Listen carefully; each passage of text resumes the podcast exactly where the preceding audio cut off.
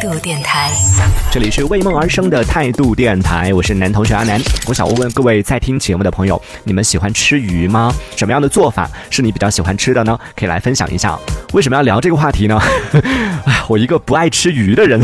今天要来跟大家聊吃鱼这个事情，也是有一些事情啊。首先呢，是最近有一个新闻，广州的一位六十八岁的女士在吃鱼的时候被鱼刺卡到喉咙了。这个事情应该是很多人在吃鱼的时候都有经历过的，而且呢，很多人都会有一些错误的一些行为，比如说广州的这位女士，她就是通过吞饭团这样的方式，试图要把这个鱼刺给直接吞进肚子里边，但是最终呢，不但是没有奏效，反倒是让她的疼痛感更加的加重了。在就医之后发现说，这个鱼刺已经是穿破了她的整个食管壁和她的胸主动脉的内侧壁这样的一个位置，随时都有可能出现大出血这样的一个情况，也是非常危险了。最后呢，是在经过了一个多小时的手术之后，才把这位女士体内的这个将近三厘米长的一个鱼刺成功的取出来。所以，就有专家提醒大家说，如果说在吃鱼的时候遇到被鱼刺卡到喉咙啊，或者说是需要紧急处理的时候，很多朋友用吞饭呐、吞馒头啊，还有什么喝醋去软化那个鱼刺啊，包括吃什么蔬菜，像我妈妈就是经常用的办法，就是吃一大口的青菜呀，或者是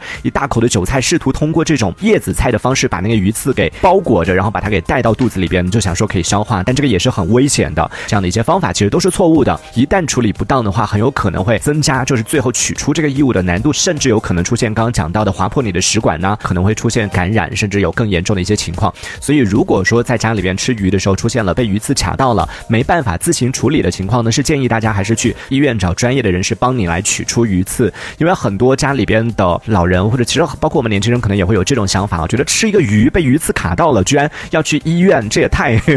也是小题大做了吧？但是这个真的是挺严重的一件事情啊，因为刚好之前有机会就采访到了一个幺 二零急救方面的医生，然后也是听到了他的一些分享。其实真的在这个抢救的过程里面，有很多都是这种情况，就是刚开始被卡到的时候，其实没有太严重的时候，没有引起重视，可能用自己的一些方式喝醋啊，或者是刚刚讲到那种吞咽东西啊，想要把鱼刺给带下去，结果呢没有带下去，反倒让他就可能在某一个部位，你的这个喉咙食道或者是身体的某一个部位，就给他长期在那个地方一天两天之后，发现那个疼痛感一直在，甚至更严重了，再去取的时候可能会更难取，然后导致整个可能感染呐，然后出现发炎啊等等这些情况也是比较常见的。想要靠喝醋去把鱼刺给化掉的这种方法，也是很多人在网上也有看到很多人在信的啊，就是说以前被鱼刺卡到，妈妈都让我喝醋，觉得说可以把那个鱼刺给软化。然后关于这件事情呢，当时那个呃医生也是专门分享了一下，就说这个其实大家可以实验一下，就你家里边吃鱼的时候倒一碗醋来，然后把那个鱼刺放进去，你给它泡一天一夜，你看看它会不会软。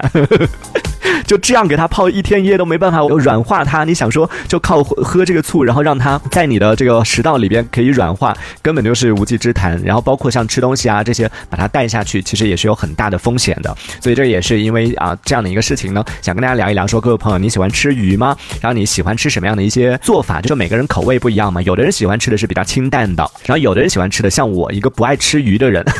对吧，今天为什么要聊 这个话题？也是因为最近在这个十一假期，在最近我刚好 经历了一件着魔的事情。某天点外卖的时候呢，实在不知道点什么了，看他鱼在打折，我的着魔一样的点了两条鱼回来，莫名的发现也太好吃了吧！结果第二天 一口气点了十条。我妈看到说说你疯了吗？点那么多鱼！从小到大，我几乎是不吃吧。就我是一个不吃鱼，但是吃烤鱼、吃酸辣鱼、吃豆豉鱼的人，就很奇怪。我一般情况下是不吃鱼，然后不吃任何的这个海产品啊、海鲜啊这一类的。遇到了好吃的话，那还是会忍不住的嘛。其实也倒没有到说是有多好吃，只是因为他把鱼做到没有鱼味儿了，所以我就比较能接受。嗯，像有的人喜欢吃的什么清汤鱼啊，然后喜欢吃各种各样的这种清蒸鱼啊，这些我是完全受不了的。就保留了鱼原本的这种所谓的鲜味儿的，这个我是接受不了的。我要吃的一定是那种酸辣的，要么就是麻辣的，要么就是烤鱼啊，或者是 这种那豆豉鱼啊，就已经把它整个鱼味儿给盖过了，完全是其他的味道的我才能接受。比较重口味儿啊。风轩也说我比较喜欢吃的是骨头比较少的，然后比较鲜的鱼。骨头指的是鱼刺吗？然后他说我们这边的做法呢，一般都不太会下太多的调味料，主要都是下一点什么啊葱姜蒜呐什么的来蒸，就是很鲜，但是又不腥啊。就鲜这个字，你知道吧？就是每个人对鲜的定义是不一样的。很多人说那个蟹啊、虾啊什么的都很鲜，但对于不会吃的我来说，就觉得嗯很腥。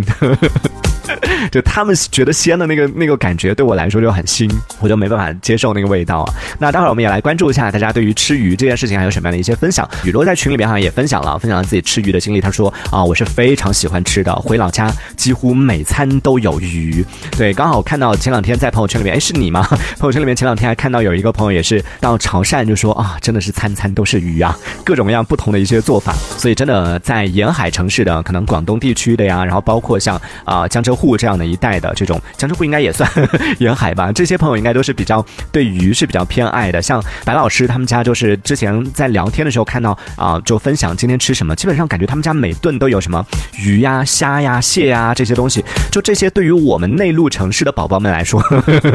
对，对我们这个内陆的宝宝们来说，会觉得这些好像都是过年逢年过节时候才吃的大餐。但是对于像沿海城市的朋友们来说，你们就不是宝宝了。对沿海城市的朋友们来。说就可能是一些日常的，每天都在吃，每天都要吃一个蟹，每天都要吃一个什么这些虾呀什么的这些东西，就觉得好像是餐桌上会经常会出现的一些食物。待会儿在下半段的节目当中，我们也继来跟大家分享一下关于吃鱼这件事情，其实还是有很多讲究的。哎，欢迎在听节目的朋友可以来分享一下，说你自己喜不喜欢吃鱼，然后你喜欢吃的是哪种鱼呢？什么样的做法呢？可以分享一下，可以在节目下方的评论区当中用文字的方式可以来参与我们的话题讨论。这一小节我们暂时先聊到这里，喜欢我们节目的朋友别忘了。订阅关注，这里是为梦而生的态度电台，我是男同学阿南，我们下次接着聊。态度电台。